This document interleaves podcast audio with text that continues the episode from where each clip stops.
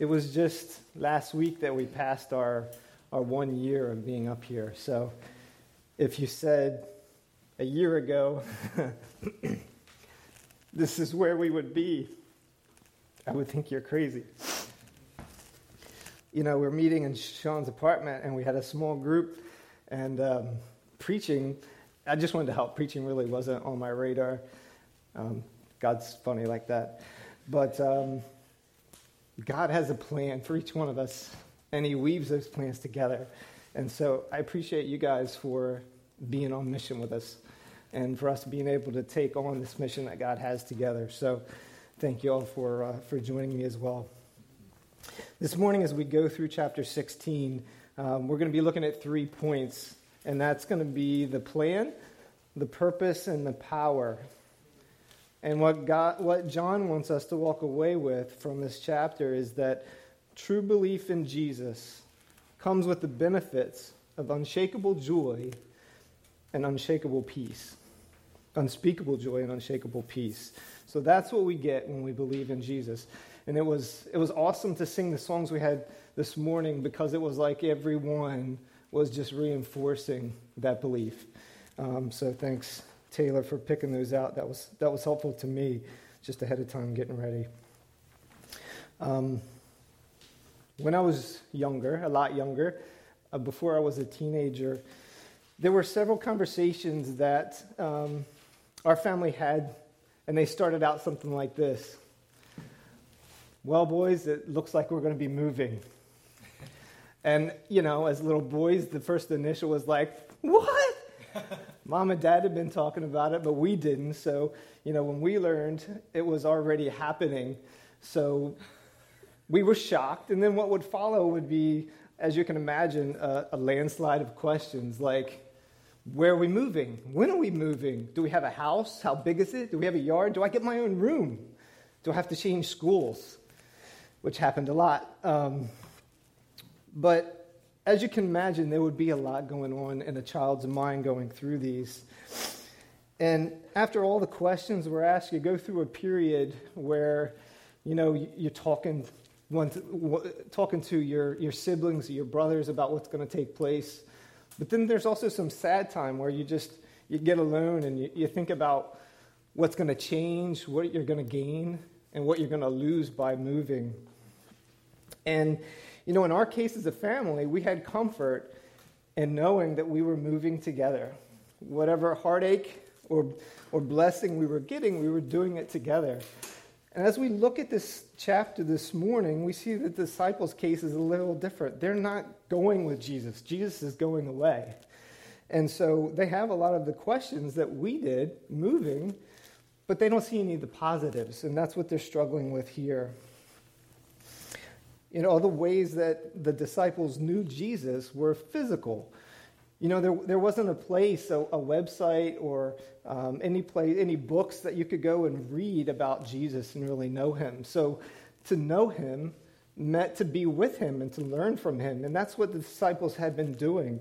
You know, they, they shared meals with him, they, they witnessed miracles, they heard his teaching. And for three and a half years, they followed him and they knew him and so now he's talking about going away and not being with them anymore. So as you can imagine, this is a pretty difficult time for, for them. So what I'd like to do is open up starting in verse 4. We'll start there and go through. Um, there's a lot packed into this chapter, and there's a lot of verses or phrases that I think are a little difficult to understand, but they're not very complex. So we're going to take some time to look at a little bit of those as we go through those three points. And hopefully, in the end, we'll come with agreement that true belief in Jesus comes with the benefits of unspeakable joy and unshakable peace. So, verse 4 this morning. But I have said these things to you that when their hour comes, you may remember that I told them to you. I did not say these things to you from the beginning because I was with you. But now I am going to him who sent me, and none of you asked me, Where are you going? But because I have said these things to you, sorrow has filled your heart. You know, one thing that jumped out to me as I was reading that verse was when he says, None of you has asked where I was going. I struggled with a little bit because it was just earlier that Peter said, Lord, where are you going? So that doesn't make sense to me. But I think what helps us see that that's not a contradiction is one of two things. One is Jesus says it in um, a present tense form. So by saying, none of you has asked me, he's not referring to before. Peter said it, some things took place, and now nobody said it. He's, he's, Jesus is saying, nobody has asked me. That's one thought. The other thought, which I tend to believe, um, is that Jesus is seeing the overall response of the group, and that is a non response. Peter says, Where are you going? But nobody else says anything. It's like they don't want to know. N- nobody is curious where I'm going. It would be, um, as an example, if, if I told my family, Hey, tonight we're going to somewhere new for dinner. Obviously, somebody might say, Hey, where are we going? But if I just kind of gave them a, a broad response and, and, didn't really give them a good answer, and then nobody said anything, and hours go by, we drive there, nobody says, hey, where are we going? What are we eating? When are we getting there? That would be odd, especially for a few of my kids who love food. Um, but uh, it would make sense for me to say, what?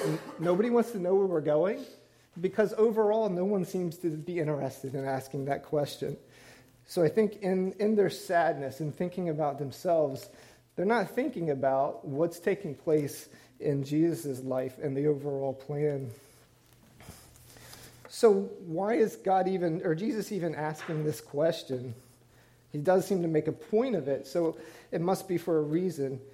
And the reason of that is because Jesus wants them to look past themselves, and he wants them to see the magnitude of where he's going and what's about to take place. Jesus knows that they're going to be filled with sadness and sorrow, but he wants them to see that he's going to the Father and everything that that's going to mean to them as a result of that. So let's look at verse 7. Nevertheless, I tell you the truth, it is to your advantage that I go away. For if I do not go away, the Helper will not come to you, but if I go, I will send him to you. And when he comes, he will convict the world concerning sin and righteousness and judgment. Concerning sin, because they do not believe in me. Concerning righteousness, because I go to the Father, and you will see me no longer. Concerning judgment, because the ruler of the world is judged. If Jesus had talked to his disciples, hadn't talked to his disciples already, this would easily be confusing to them. Um, They've known Jesus in the flesh, and now he's talking about leaving. And now he's talking about a helper. He's tried to walk them through, but they're saying, seeing this is like, what do you mean by a helper? Isn't having you in the flesh, flesh better than having someone we don't know come in and help us? It, it's just not making sense to them yet. But if we remember that Jesus has already shared with them up to this point, they should have a little bit of better idea of what's going on. But for us, I just want to review a little bit so that we get a hold of what they should have gotten a hold of already. It's like in verse 7 when it says, I tell you the truth, it is to your advantage that I go away. Because if I don't, the helper can't come. Jesus must ascend before the helper can descend. And if we were to look back at chapter 14 and verse 16, Jesus calls the Holy Spirit another helper, meaning like Jesus himself. Except this helper will be better, better in the sense that all believers will be able to have access to him at all times. Jesus while he was God in human form, he was still limited to being with one person or one group of people at any one time. So when the Holy Spirit comes, he's able to be available to all believers anywhere, all over the world. So um, the difference between that is just, um, it's remarkable. But the disciples, they don't know that. It's easier for us to say that because we see it, but they don't. In addition, Jesus alone had the fullness of Spirit during his ministry. No one else had the Spirit. At certain times, we see that prophets or certain people were filled with the Spirit, but overall, there wasn't the Spirit that was in each believer. And with the coming of the Spirit, after Jesus goes away, and returns to the Father, we see that there's, especially in Acts, when the church starts to break open, there's this unprecedented outpouring of the Spirit on believers. And that can't happen until Jesus goes back to his Father. And that's what he wants the disciples to see. It's what he wants us to see today as well because of what that means in our lives. So, our first point this morning is the plan. Let's look at uh, verse 8. Speaking of the Helper, Jesus says, When he comes, he will convict the world concerning sin and righteousness and judgment. Concerning sin, because they do not believe in me. Concerning righteousness, because I go to the Father and you will see me no more.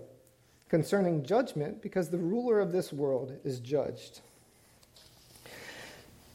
Now, to get an idea or exactly to know what the helper is being sent to do, there's a few of those words, few of those phrases that I think it's helpful to unpack.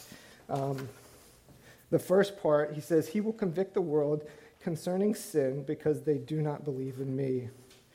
So we know from previously that Jewish opponents accused Jesus of being a sinner. They were looking for ways to um, have him put in prison, to have him killed. And it started from the beginning. Um, they accused him of not keeping the Sabbath. And in the end, they went as far as to say that he was a sinner and working with uh, the devil, which is ironic because their guilt before God is rejecting the very one who came to save them, that they're calling a sinner. So um, the first thing that the Spirit will do is to convict the world for not believing in Jesus. Secondly, it says the Helper will convict the world concerning righteousness because I go to the Father and you will see me no longer. And what he means is that since he's going to the Father, he's not going to be able to teach the world true righteousness anymore. He won't be here. There won't be a teacher. Um, but the Holy Spirit will come and continue that work in its place. Seems a little odd because the Holy Spirit isn't a person, a form that we saw Jesus in. So, how is that going to take place? And we actually get that answered in verses 13 to 15. When the Spirit of truth comes, he will guide you into all truth. For he will not speak on his own authority, but whatever he hears, he will speak. And he will declare to you the things that are to come. He will glorify me, for he will take what is mine and declare it to you. All that the Father has is mine. Therefore, I say that he will take what is mine and declare it to you. So, the Helper, the Spirit, teaches and convicts us through the Word of God and through personal illumination. He also uses other believers to bring a word of conviction or a word of teaching to us as well. So, we see that the Spirit works in us personally and also through uh, corporately through the church. It's, it's helpful for us to see here that the Spirit does always only speak what he hears from the Father and through Jesus. It's important because we use those as tests to prove what is right and what is wrong in the world, more in the area of false preachers or false speakers or people who are bringing a word that could sound good but can also lead us away from Christ. In 1 John 4, 1 and 3, 1 through 3, John says, Beloved, do not believe every spirit, but test the spirits to see whether they are from God. For many false prophets have gone out into the world. By this you know the Spirit of God. Every spirit that confesses that Jesus Christ has come in the flesh is from God. And every spirit that does not confess Jesus is not from God. This is the spirit of the Antichrist, which you heard was coming and now is in the world already. So the Holy Spirit never convicts the Father's revealed word. He never, con- he never contradicts Jesus in any way, his work, or what he did as a person here on earth. So if there's anything that doesn't line up with that, that doesn't confess that, that's a false or an evil spirit. So that's, that's helpful to us as we especially in this age when it's so easy to find other preachers, to, to hear other sermons, to read good biblical books. It's easy for us to know You know, I just automatically think of like the prosperity gospel. There's a lot of good stuff that's in there. It's not all bad, but it can quite easily lead you off course and away from Christ. So that would be, this test would be easy to, uh, to help in that. So let's look back at the last section there in verse 8. It says that the Holy Spirit will convict the world concerning judgment because the ruler of this world is judged. The ruler here he's speaking of is Satan. So the world is wrong about judgment because Satan, the prince of this world, now stands condemned. This section took me a little longer to get my head around. It just didn't, just didn't seem like it quite made sense. Um, so I just wrestled with it. That's fun at sometimes, just to, to dig in. Um, so I encourage you to, to do that. If you get to a passage in your devotions and it just doesn't make sense and you're wrestling with it, wrestle back. Take some time to meditate, come back to it the next day, pray over, find a commentary. There's a lot of resources, but dig into it. But w- what is going on here is the world that we live in, um, they judge wrongly, right? They, the truth that they say that they have, or the truth that's out there is not the right truth. They judge things and it's, and it's wrong. They judge us if we're doing what God calls us to do, and they would say that's wrong. Things that used to be one way, they now say are something else. And that is all being run by Satan. Satan is the ruler of this world right now, and Satan stands condemned. So if we live in a world that is judging wrongly, because it's being ruled by someone who is condemned, that should give us a little bit of hope, a little bit of peace, knowing that we should expect those things to happen because the person in control, and I say in control because he's not really in control, but right now God is letting him run with the world. The person in control is condemned, has already been defeated, and has already been overcome. So hopefully that helps to make sense for that section for you this morning. So we see from those three areas that the helper is coming to teach about true righteousness. He's also come to convict, and that's the plan. So the next section we're going to look at is the purpose. We see in the beginning of this section that disciples really don't have an idea. In verse 16, Jesus says, A little while and you will see me no longer, and again a little while and you will see me again. And again, we see the disciples kind of struggling with, with what that means. What does he mean, a little while? But notice that they don't ask Jesus what he means, they ask one another, and it doesn't get very far. Um, but Jesus, in, in all his patience and love, picks up on their questioning and says, let me, let me help you explain what it means when I say in a little while. Actually, it doesn't really tell them what that means because Jesus doesn't want them to focus on that. That's not the issue. Um, one thing I wanted to, to bring out, though, as we're thinking of that, disciples struggling with that question, how often we do that? You know, it's a simple question that they struggled with, but that isn't what Jesus wanted them struggling with. So, how often do we find ourselves when we're looking for answers? We ask ourselves instead of seeking God. Um, so, I would encourage you that if, if you come across times like that, and you will, to, to humble yourself, to take a minute and seek the wisdom from, from God, and He will help with those questions that you're struggling with. But Jesus, knowing their struggles, just like He knows ours, um, wants to help them get past it, and it says to them, Is this what you are asking yourselves? What I mean by a little while, and you will see me? And again, a little while, you, will, you won't see me, and a little while, you will see me. And again, this isn't what Jesus wants them to be focused on. Let's look at verse 20. He says, Truly, truly, I say to you, you will weep and lament, but the world will rejoice. You will be sorrowful, but your sorrow will turn into joy. When a woman is giving birth, she has sorrow because her hour is come. But when she has delivered the baby, she no longer remembers the anguish for joy that a human being has been born into the world. Now, I'm not going to pretend that I know what the pain of childbirth is like. I know there's several women in this room who could tell you much better than I could, but I can share a few things with you. Um, and that is, most of the time, it's pretty painful. Um, I don't see firsthand account. I don't know of any any woman who would say that they enjoyed the pain aspect of childbirth.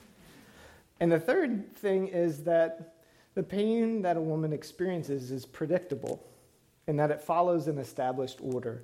There will be pain, and then the baby will be born. And once the baby is born, once mommy sees that the baby's okay, she gets to hold the baby, there's this. Sorry, I got to see it kind of recently. There's this emotional overflow of joy. There's happiness that is unexplainable to the mom. And it, it makes the pain worth it. It kind of makes it, the pain not feel so bad. Oh, it was bad. but the joy afterwards is so much greater than the pain. And this is the example that Jesus uses to help explain it to the disciples. He tells the disciples, Soon you will be sorrowful, soon you will lament, and the world will rejoice. Jesus here is referring to his death on the cross. But there will be an end. Jesus says, I will see you again, and your hearts will rejoice, and no one will take that joy from you. He's referring to his resurrection and the time afterwards when he comes back to see them and the joy that they have in realizing what is taking place. Then in verse 23 and 24, Jesus says, In that day you will ask nothing of me. Truly, truly, I say to you, whatever you ask of the Father in my name, he will give it to you. Until now, you have asked nothing in my name. Ask and you will receive, that your joy may be full. First, we look at those verses and wonder exactly what Jesus is talking about. And what does that have to do with the Holy Spirit? So, what I'd like to do is just explain a little bit when he uses the word ask, um, leaning on some more edu- better educated scholars than myself in the area of Greek. When he says the word ask in these sentences, he says it four times, but they all don't mean the same word. They look the same to us, but in the Greek, there's actually a different word. In the first sense, it's ask just in the general sense somebody's asking a question.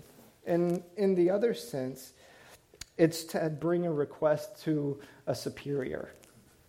And so when we plug those in, we understand why the word ask is used because it's all asking that's going on, but it helps the passage make more sense. Looking at verse 23, in that day you will ask nothing of me. And Jesus is saying that after the resurrection, you're not simply going to ask me questions. That's just not where things are going to be at that point. Truly, truly, I say to you, whatever you ask of the Father, he will give you. The word ask here means to make a request to a superior. Um, and then verse 24, until now you have asked nothing in my name. Ask and you will receive that your joy may be full. So, both of those times, is talking about making a request to someone greater, someone superior to you. And so he's telling them, You haven't made a request in my name up until now. You're not going to be asking those little questions anymore, but now you can make requests to the Father. And that's what I want you to do so that your joy may be full. So now the picture starts to become a little clearer and we can start to see the purpose. Jesus says, I'm going away and you will have sorrow and sadness, but I'm coming back and you will rejoice, and that joy won't be taken away. You'll be able to pray to the Father, He will hear you. Prayers will matter. You will see that there's a God that's working in the world because of requests that we've brought to Him. And that's the purpose. So we've talked about the plan for the helper, which is to come and teach and convict, and also the purpose of giving joy and the ability to pray to the Father. So from those, we can kind of see where that would lead us to our last point, and that is power. Now, I, I struggled this week with um, this last point being power or peace. I didn't set out to make them all P's. That's just how it happened. Um, I chose power because of the power we have from the peace that we've been given through Jesus Christ. But now I realize that each one of us, as we come here this morning, we all come different things going on. We all come with different burdens. We all come with different struggles. So if you find yourself worn down and in need of strengthening, if you're feeling like you're just losing the battle that keeps coming up, maybe it's a struggle that seems like it doesn't end, then I would say make power your title for this section. But if you find that you were you need comfort and encouragement, a peace that is not what this world is going to offer, then make peace the your title for this section tonight. Because either one of those is right and good and find its remedies in the next few verses. And if you're not either one of those positions, if you're here because you've and you've never accepted Jesus for what he's done for you, accepted that he's a, your Savior, then I want you to know the same power and peace that John is offering to us, he's offering to you as well. And it requires the same for everyone. It requires that we stop saving, trying to save ourselves, and we look to Jesus. We can't save ourselves. We have to believe in what he's done because he's the only one that could go as the perfect lamb to the cross and die in our place. We needed to repent of being a sinner because that's what we all are. And we need to trust that only through Jesus can we be made right and whole before God. So let's look at verse 25. As we think about that peace and that power and where you find that this morning, he says in verse 25, I had said these things to you in figures of speech. The hour is coming when I will no longer speak to you in figures of speech, but will tell you plainly about the Father. Um, although I, we don't see John saying this, I think at this point the disciples are like, yes, he's going to talk normal. Like, no more of this double talk. I mean, we kind of give disciples a hard time, but we feel it as well. It's like, what, what did he just mean? So they're excited. Not only is Jesus going to start talking plainly and they can understand it, but it makes them feel better for why they struggled so long. Makes sense we didn't get it all this time. He's been talking figuratively. So now hopefully they'll get it a little bit easier. So, in addition to Jesus speaking differently, he also mentions that they will be praying differently. And we talked about this briefly before. Verse 26 says, In that day you will ask in my name. And I do not say to you that I will ask the Father in your behalf. What Jesus is saying here is that in that day, speaking about after the resurrection, those who believe in Jesus and who he is and what he's done will have direct access to the Father. They won't have to pray through anybody. There's no mediator. It's just direct access to their Heavenly Father, their Creator. So let's follow a little bit further. Verse 27. For the Father himself loves you, because you have loved me and have believed that I have come from God. I came from the Father and have come into the world, and now I'm leaving the world and going to the Father. So from this, we can see a f- full circle of the gospel, where God the Father is both the start and the end. Starts in heaven, the origin is God, comes down to earth, and it goes back up to heaven. So he's the origin and the destination. Jesus was with the Father. He came to the earth to live a perfect life, to give his life up on the cross, to die, and then to be resurrected, and then to go back to the Father. So our belief in Jesus and where he came from, who he is, and what he did, that's what gives us access to the Father.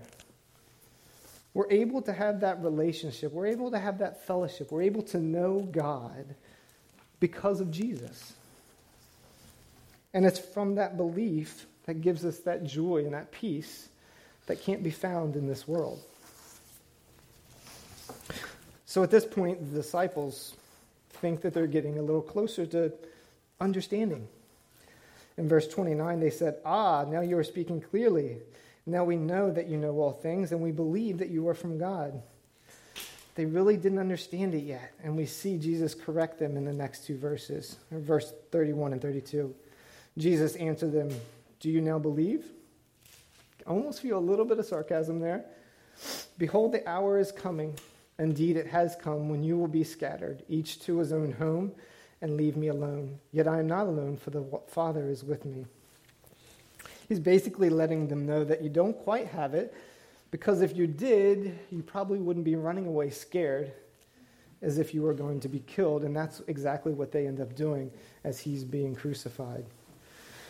So I, f- I find that this, this dialogue is very helpful for us because we get a better picture of belief, of trust in Jesus.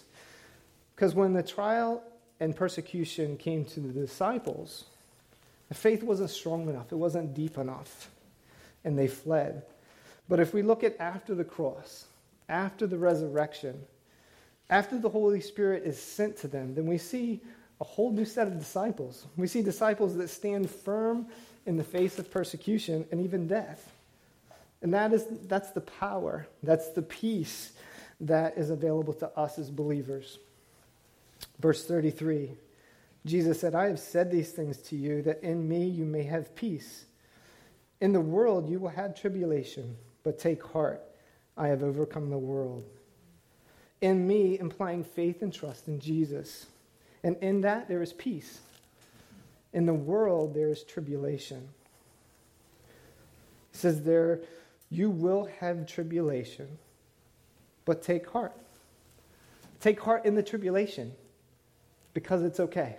I've already overcome it. We notice the phrase take heart. It's the only time it's used in the book of John, but we see it in some of the other gospels. Uh, one of the times is when Jesus is with the disciples in a storm on the Sea of Galilee. So, whether it's the disciples in a storm or us going through a tribulation, he says, Take heart. So, how is it that we can be comforted when Jesus tells us, or if he's talking to his disciples, when he tells them to take heart? How is that any help? And that's because if we believe in Jesus and who he is, we know that he has the power over any situation. That situation, our situation, any situation that's going to come up. He knows the struggles, He knows the suffering that you're going to go through, what you've been through, what you're going to go through, whether He has designed them to make you stronger or you're just part of it. He knows what's happening. None, none of that is new to the Lord.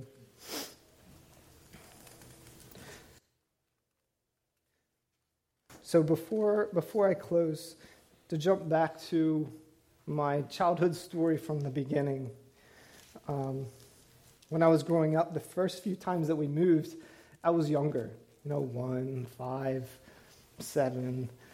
So I remember the move, but I don't remember seeing God's working. I don't remember seeing God's hand and how He provided for us. But my parents told me about it, so that's how I knew. When we didn't have food and it just showed up, I knew about it because my parents told me. And one of the biggest moves for me, not counting this one, this one was pretty huge, but as a child, one of the biggest moves was when we moved from Alabama to New Jersey. Not only were we crossing the, the Dixon line, but it was a whole new world. But I was almost 12 and I remembered it. And I remembered how God was in it, how He directed my parents and how He provided for us. And it's from that time, it's from those experiences that, that my faith, God grew and developed. It's those promises that God gives that we see are always kept and the peace that we have in Christ in the middle of the tribulation, whatever that is, That's what brings the victory in the storm that we find ourselves in. So I encourage you to trust and to take heart. Trust in the work of Jesus Christ and what he's done for you. Trust in the Spirit's work to comfort. He's here to comfort, to convict, to teach. And trust in an all powerful God that sustains you and loves you. He loved you enough to send his only son to make a way for you to be able to have a relationship with him. Knowing that there's not anything in this world that's going to comfort us. It's that relationship that's going to comfort us, that's going to bring us real peace. The world comes with comfort, and some of those aren't bad. We have retirement plans, we have health care, we have bank accounts, we have nice jobs, we have insurance. Those are all good. But in the end, they're not going to provide the peace and the comfort that you're going to get from Almighty God. There'll be a time when those things can collapse. But if you're resting in Christ, if you're resting in what He's done, if you're resting in His overall plan and what He plans to do with us and through us, and in the end, once this world is done, that's a peace and a comfort that can't be taken away. There is joy, unmovable joy. And there's unshakable peace that's available to anyone who truly believes in Jesus. Let's pray this morning. Thank you, Lord, for this chapter. Thank you for even the disciples and, and what we're able to learn from them because we struggle the same way they struggle. Thank you, Lord, that you're patient. Thank you that, that you comfort, that you lift us up, that you protect us, that you offer peace, peace that this world doesn't provide. And most importantly, thank you for Jesus and what he's done for us. Lord, we ask that as we leave this morning, that you will just uh, keep these thoughts in our mind. Lord, this week as we run into tribulation, as Satan seeks to knock us off the truth that we've already heard, I pray that you would help us lean back on you. That we would seek you in those times, knowing that there's, there isn't anything else that's going to answer those problems except for what is found in you. So, Lord, I thank you for this time. Thank you for your word. And yeah, I ask that you would bless each person here as we go. And we pray these things in your name. Amen.